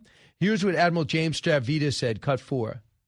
There's the moral function of this, the the internal picture yourself as a Russian conscript watching all this unfold, and they are doing so on the internet. They have access. Um, number two, the material that has gone into the backing and forthing here is going to be denied. Um, number three, leadership changes potentially, as Mike McFaul said. Right. Watch what happens to Shoigu. Does he stay in power? Is he part of the deal? I don't know the answer. No one does. Um, so, bottom line here, been a very good turn of events for Kiev. Still a tough fight ahead, but I think this is uh, one that ups the game for the Ukrainians. So yeah, uh, they have to take advantage of this uh, clearly with tactically, but also stop being measured. Give them what they need to be successful. Don't worry about escalation, especially now. Vladimir Putin backed off. This guy's a thug because uh, he has other people do his thuggery. This guy personally is not to be feared, and now all of a sudden the armor is off. Give them the ATACMs, give them the tanks, give them the F-15s, and let them win. Well, Brian, I, I, I have basically agreed with that, but I think we're in a new a new situation now, and I it strikes me that one way Putin can demonstrate that he's still in charge is with a massive attack on Ukraine. I think that he would he would in that way demonstrate not only that he's in charge, but his ruthlessness and his willingness to fight. Good so luck I with that. the They don't have the forces. They don't. They don't have. I'm telling you right now, that would be a gift to Ukraine. The way militarily they're set up, going straight ahead, leaving their trenches, it would be a giant Bakhmut all over again, where they lost twenty thousand people in the winter. Well, I don't think it necessarily has to be a ground assault. I think he could he could empty the arsenal from within Russian territory, even um, in terms of just flattening the cities. I, I don't think Putin will go quietly, and if he's going to go, I think I think Ukrainians are going to be in for a tougher fight, not an easier one. So I want you to uh, let's switch gears if we can, and talk about 2020 election and some of the revelations that came out with this uh, Shapley, who is the whistleblower. He's got this great reputation as an IRS investigator and was so abhorred he came forward and said, "Look, they told us not to investigate uh, his overseas business dealings. They told they tipped off." the guest house where evidence was of Hunter Biden's business dealings. They tipped off ahead of time and they told us we couldn't even go in there. David Weiss twice tried to get special, special prosecutor status, was denied. He is the prosecuting the, the uh, DA over in Delaware. And then he tried to bring the case to uh, Los Angeles and D.C. and was denied twice. This is not the story that anyone's telling you. In your column this weekend, it said Donald Trump's 2020 election loss was an inside job. You're building off that premise, aren't you? Absolutely. Look, I think that when you read uh, the Shapley testimony, in light of the timing of events and the sequence of events, he he says flatly in April of 2020 when it looks as though Joe Biden is going to be the Democrats' nominee for the presidential race that is when the Department of Justice begins to obstruct the investigation into Hunter Biden. I mean, he says there are all kinds of unprecedented things they do, that the Justice Department uh, sets the witness list, not, this is a tax evasion investigation. But the Justice Department is overruling the IRS. It's telling them who they can interview. It's nixing their request for search warrants. They want to do search warrants of Joe Biden's Delaware house. This is in March and April of 2020, long before the general election. He's not even the nominee yet. And the DOJ is slamming the brakes on this thing, slow walking it. And as Shapley says in his interview, he has never seen anything like this, that this seems designed particularly to protect the Bidens, and there's no there's no standard rule against this kind of investigation so far from an election. And yet he says they, they kept he said the fact that they authenticated the laptop in 2019 a big a big event they won't let the IRS look at the laptop, even though the FBI agents who authenticated it said there was evidence of tax evasion on the laptop. But the Department of Justice would not share the laptop with the now, IRS. think about this, too. When it was Donald Trump's Department of Justice, I just asked Kevin McCarthy on the couch this morning, the speaker, he was, he was a minority leader. I said, Kevin, did you have any idea that this laptop existed did the FBI inform you guys you're part of the Gang of Eight? Did the president know about this? That the investigation was being held? Did this even happen? He goes, No, I didn't know a thing about it. So I want to find out from William Barr. Did you know about it? Because this Department of Justice certainly knew about it. And then when well, the if you knew about it all along and you and the FBI authenticated it in the fall of 2019, how would you even it doesn't pass the laugh test that 51 intel experts would come out and say it was invalid especially when the president of the United States was Donald Trump. He could say, I knew about this thing a year ago, was authenticated, but yet it seems as though the FBI, and I think this is, is terrible if this is in case, kept this all to themselves. Well, don't forget, Biden, uh, Brian, that uh, they know not only that the laptop is authentic, they work with big tech in the fall, in October of 2020, to censor the New York Post stories on the laptop, calling it Russian disinformation. So you have the FBI and the DOJ in the spring of 2020 doing this, with slowing down the investigation, and then in the fall, telling the uh, big tech people to censor the stories. So they have protected Joe Biden throughout the entire year uh, of 2020 by by by shutting down anything about Hunter Biden. So my column is about how, as you say, Trump is president, Bill Barr is attorney general while most of this is happening, and Barr right. did great work on uh, exposing the 2016 shenanigans of the FBI and the media, and John Durham appointing him, and all of that. And yet it's happening again in 2020. And Brian, we have to admit it, it's happening now about 2024. So you have the slap on the wrist with Hunter Biden, so there's no follow up, no attempt. I mean, do we think it's a coincidence that they settled the case after five years just as Shapley is testifying before Congress? I mean, th- this is all a scam that continues. But we got to get David Weiss next to Shapley in the same hearing at the very least the same day and say, David Weiss, is what he's saying about the limitations of your power true? Okay, Shapley, you're both under oath. You can't have it both ways. He took contemporaneous notes at the time and recorded them into a voice memo. Here's what Nancy Mace said about what Shapley told him. Cut 35. Somebody's lying. And is it Merrick Garland or is it the whistleblowers? Right now, I trust the whistleblowers more than I trust anybody. These are credible uh, individuals that have been in these agencies for a long time. They are nonpartisan. Some may even, even be Democrat.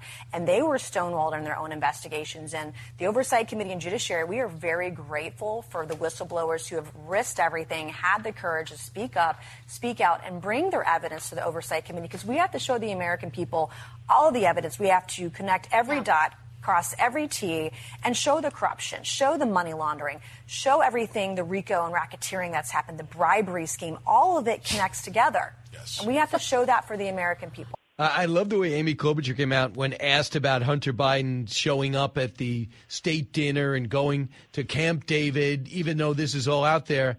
He says, "Well, you know, if Republicans want to run on that, uh, on that, go ahead, go have at it. The American people have other things to do." Really? The Democrats have been running on Donald Trump's investigations and alleged uh, uh, indiscretions since he ran for office, took office, and left office. But Amy Klobuchar thinks it's beneath the electorate or the Republicans to run on the unfolding corruption that took place for Joe Biden, it seems. And you know, Brian, I believe Merrick Garland was at that state dinner as well. He was. Yeah. How so crazy you have is the that? Attorney General along with uh, somebody who's just gotten a sweetheart deal, happens to be the president's son. Uh, I'm with Shapley on, with you on this one. I I believe that if you can get David Weiss under oath, the uh, U.S. attorney from Delaware, uh, I believe that he will uh, effectively support what Shapley said. There's too much evidence.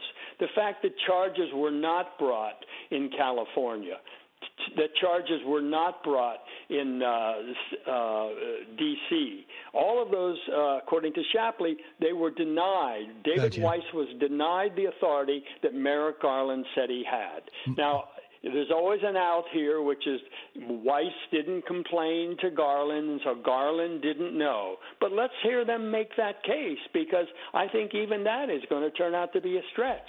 Michael Goodwin, always great. New York Post, NYPost.com. Go get him, uh, Michael. Thank you. We come back to your calls. Then Jonathan Turley. What an hour. If you're interested in it, Brian's talking about it. You're with Brian Kilmeade.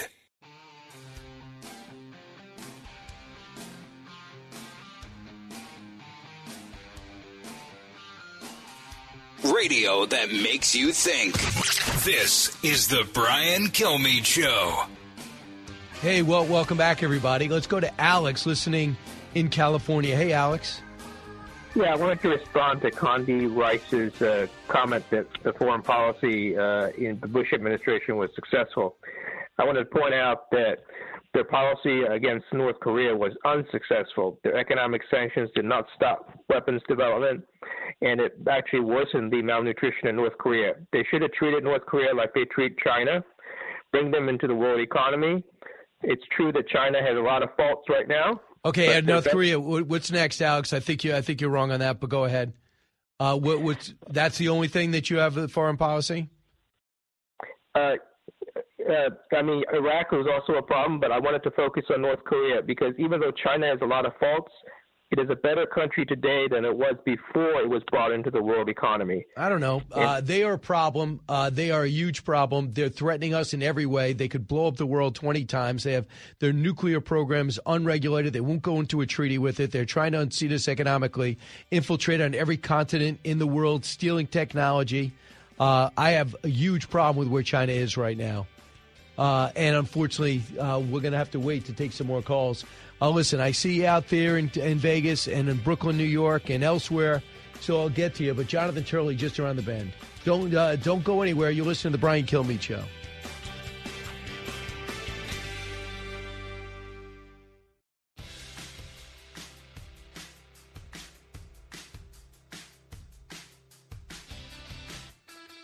Breaking news, unique opinions. Hear it all on the Brian Kilmeade Show. Well, it's more than looking fishing. He, the family created companies when he was a VP. You, you get 1023 saying people had to pay them to get influence. We now see foreign governments have paid.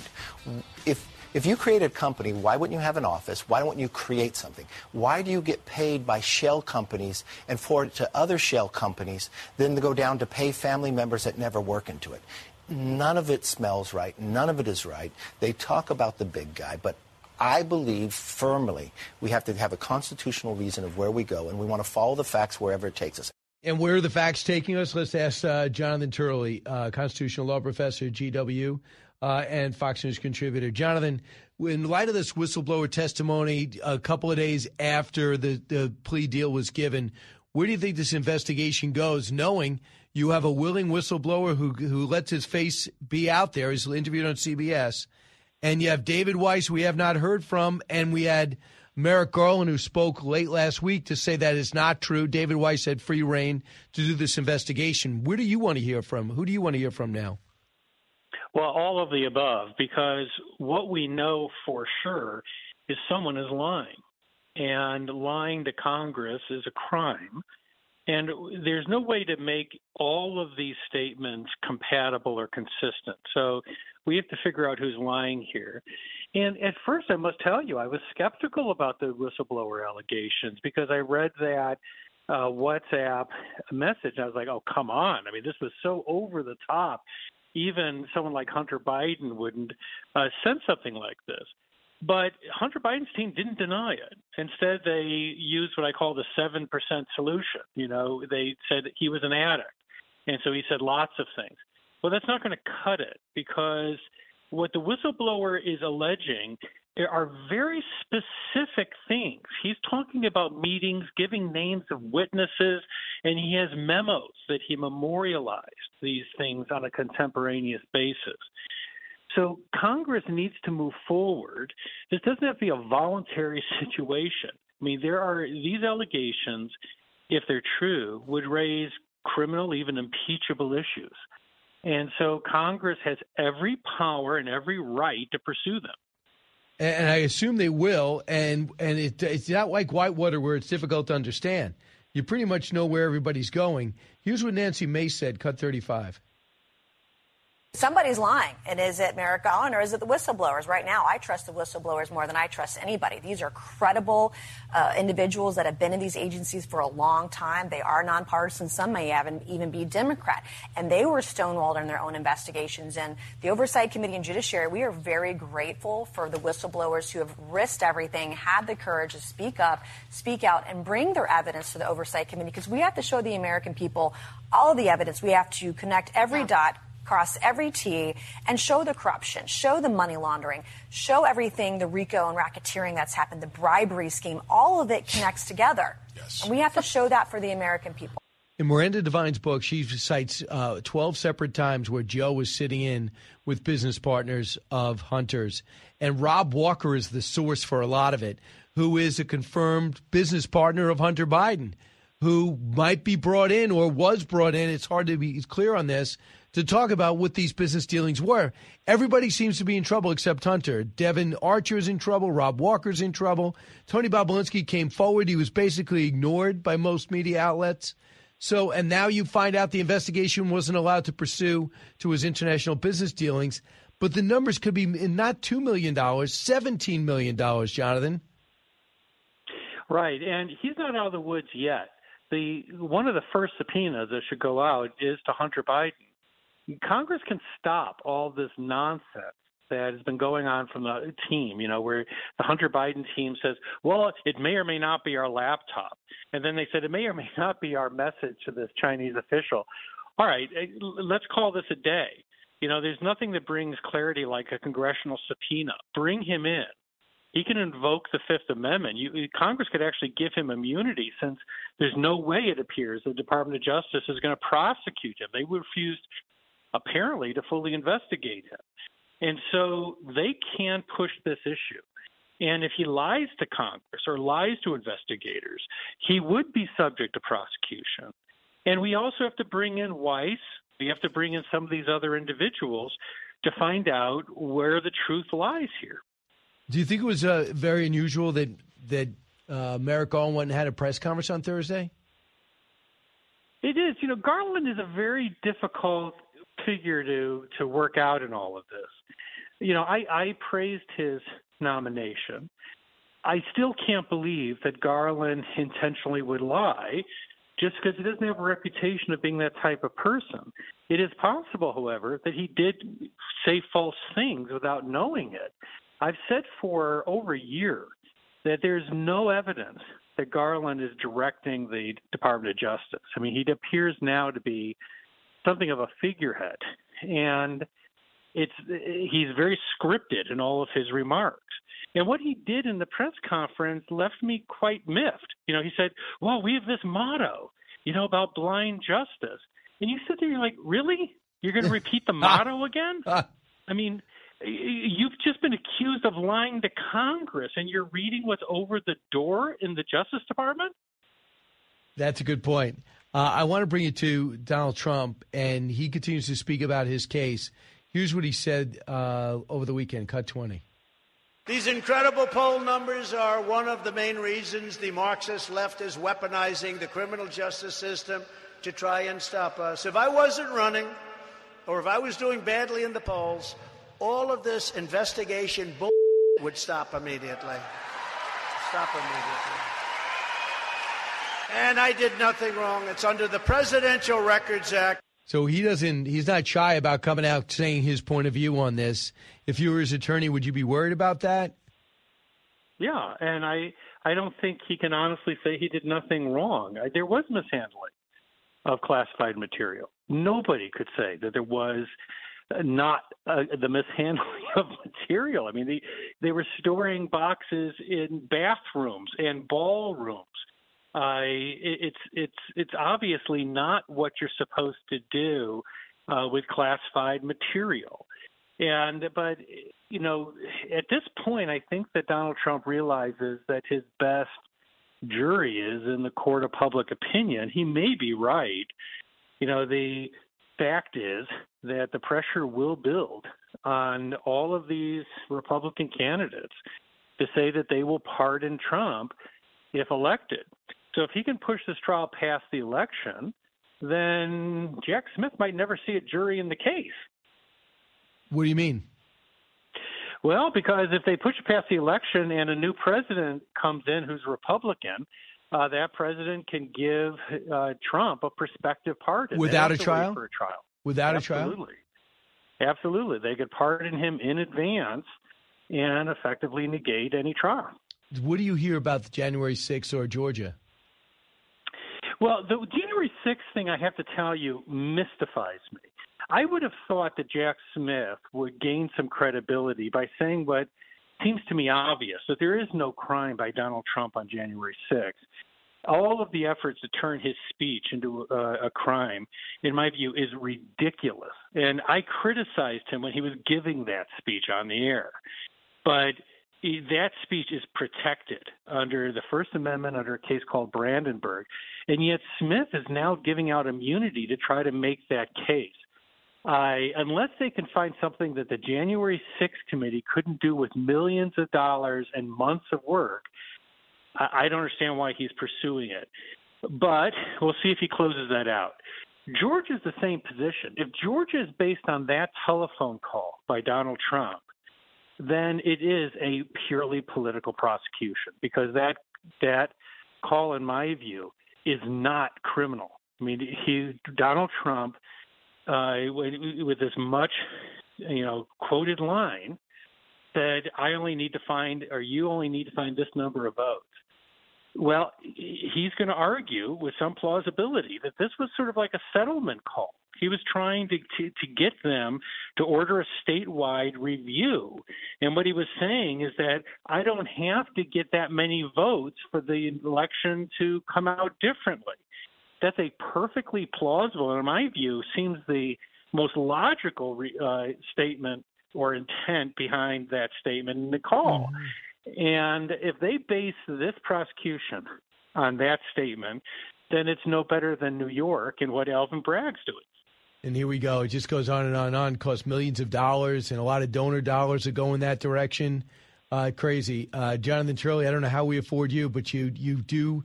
I guess the checks are clearing because you do come on. Thanks, Brian. Go get him, Jonathan Turley. Appreciate it. When we come back, we'll find out if there's more to know. Also, go to back to the phones one eight six six four zero eight seven six six nine. The fastest growing talk show in America. You're with Brian Kilmeade.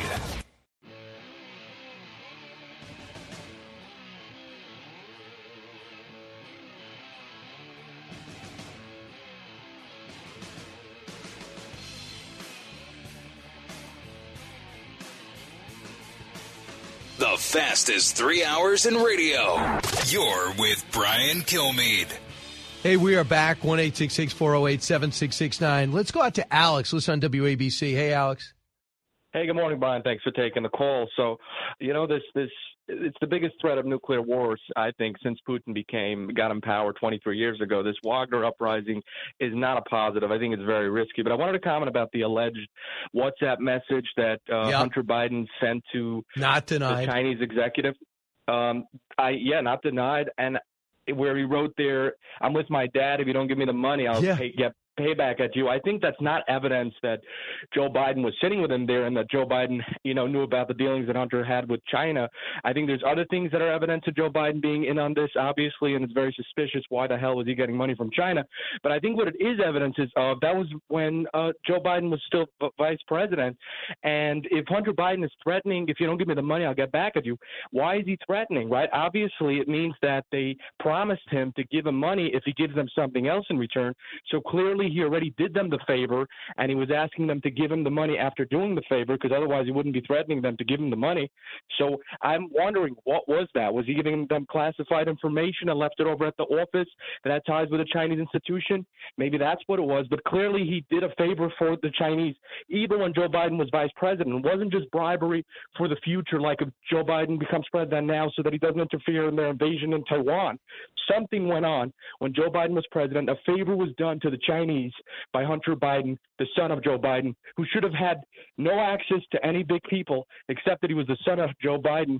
And something Right. really serious is going on. I, I hear you, and that's a great point. I mean, I, I, by the way, this guy's a Chinese official.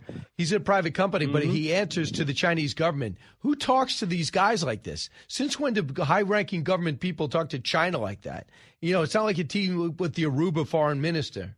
Uh, I'm amazed at the familiarity they have and the thuggish way in which Hunter's comfortable acting or writing. And they keep pointing out, well, Hunter had a drug problem. That was a pretty coherent text. I knew exactly what it meant. There were no misspellings. There was punctuation. That's not a guy in the middle of a dr- uh, of a bender. So thanks, Alex. JD, listen on KDWN. Hey, JD. Thanks, Brian. I am amazed after a five year investigation, no trial, three minor charges, and no one is mentioning the fact that Hunter Biden did business in seven foreign countries without registering as a foreign agent. Manafort, I did it did it in one or two countries and got seven and a half years. I don't know how long they're going to milk this cow, but this is atrocious. What they are, are not uh, doing to Hunter Biden, and then he owes two million dollars. I've been through tax cases. I got penalties. I got charged with interest. There was no interest charges, no penalties for uh, not paying over two million dollars in taxes. Uh, again, uh, I'm not a farmer, but I can smell manure a mile away. Thanks so much for the call. Appreciate it, JD. Uh, let's find out if there's more to know. More to know. Invest in premium American whiskey as it ages. The older it gets, the better it gets, and the more valuable it gets. Go to caskdeeds.com. That's caskdeeds.com to learn more. Paid for by Spirits Capital Corporation. Well, what are the worst charities in America? Where should you not give your money? Well, the Tampa Bay Times and the Center for Investigative Reporting noted the 50 worst charities in America gave less than 4% of donations to their advertised recipients. This is sickening. It hurts everybody working so hard for other people and great causes. The Cancer Fund of America earning legendary status in a dodgy donation game. Uh, 2013, before the president, new president took over, was accused by the FEC of one of the largest charity fraud cases ever. The Kids Wish Network, just 2.5% of its funds were spent on cash aid from 2003 to 2013, earning it zero out of four stars. Black Lives Matter donations plunged by 88% between 2021 and 2022 from the 77 million to just 9.3 million for more than recent financial years. So they are absolutely terrible. What else could I tell you? How about this? The Bills' Jordan Poyer claims he had to nix his charity event at Doral because Trump owned it. and it was a problem. Listen. My tournament in South Florida on the 10th of July, um, I will have to cancel. It was going to be at one of my favorite courses, the Blue Monster at Trump National in Doral. Unfortunately, there have been numerous amount of teams from up north that have pulled out, uh, not just pulled out of the tournament, but also wrote emails to a big sponsor that was going to help sponsor my tournament. That company, they had pulled out um, and decided that they don't want to take part in my tournament because of where it's at. Unbelievable. Former President of the United States. Doral is a great club, Mar-a-Lago, great club, golf, pool, whatever. And they will pull, they won't uh, do it because Trump owns it. Incredible. Next. Taylor Swift is asking her fans not to cyberbully people, including those she may be referencing in her music. Uh, during the Minneapolis stop of the uh, Eras tour on Saturday, Swift addressed the crowd before playing her song Dear John, which is widely accepted to be about John Mayer. She initially praised her fans, saying, I get to stand on the stage every single night of the tour and watch some of those beautiful things happen. I watch you guys make friends with each other. I watch you bond. I watch you give each other friendship bracelets. I was hoping to ask you that we lead up to this album. I would love for the kindness and gentleness to extend to our internet activities. I'm putting the album out because I want to own my music, and I believe that any artist who has desire to own their music should be able to do that. That's why I'm putting it out. So there you go. She writes about this is a problem when you write about people you break up with. Uh, Swift then discouraged fans from attacking people online. Says, I'm 33. I don't care anything about what happened to me when I was 19 except the songs I wrote and the memories we made together. I'm not putting this album out so that you can go out there and should feel the need to defend me. Next, Flavor of the season. 70% think food tastes better in the summer. 7 and 10 agree with some foods just taste better during the time of year. 71% like watermelon. 74% ice cream. 68% lemonade. Anybody else want to weigh in? What's your favorite summer food? Don't eat in the summer. I won't eat till the fall. Um, so you go into like food hibernation if you don't mind, summer. if that's okay with you. How about the outrage of the day? Gas stoves may be spewing high levels of chemical linked to leukemia. Stanford University says these stoves release benzene, a chemical linked to increased risk of leukemia. It just fa- it just so happens it's the same thing they're doing with the green movement. I'm not buying it. They're also trying to make pizza ovens no longer coal or wood fired, even though it makes great pizza. They want to charge pizza owners in New York this. It's got to stop. Everyone's got to back off. Weather happens. I'm Brian Kilmeade. Keep it here.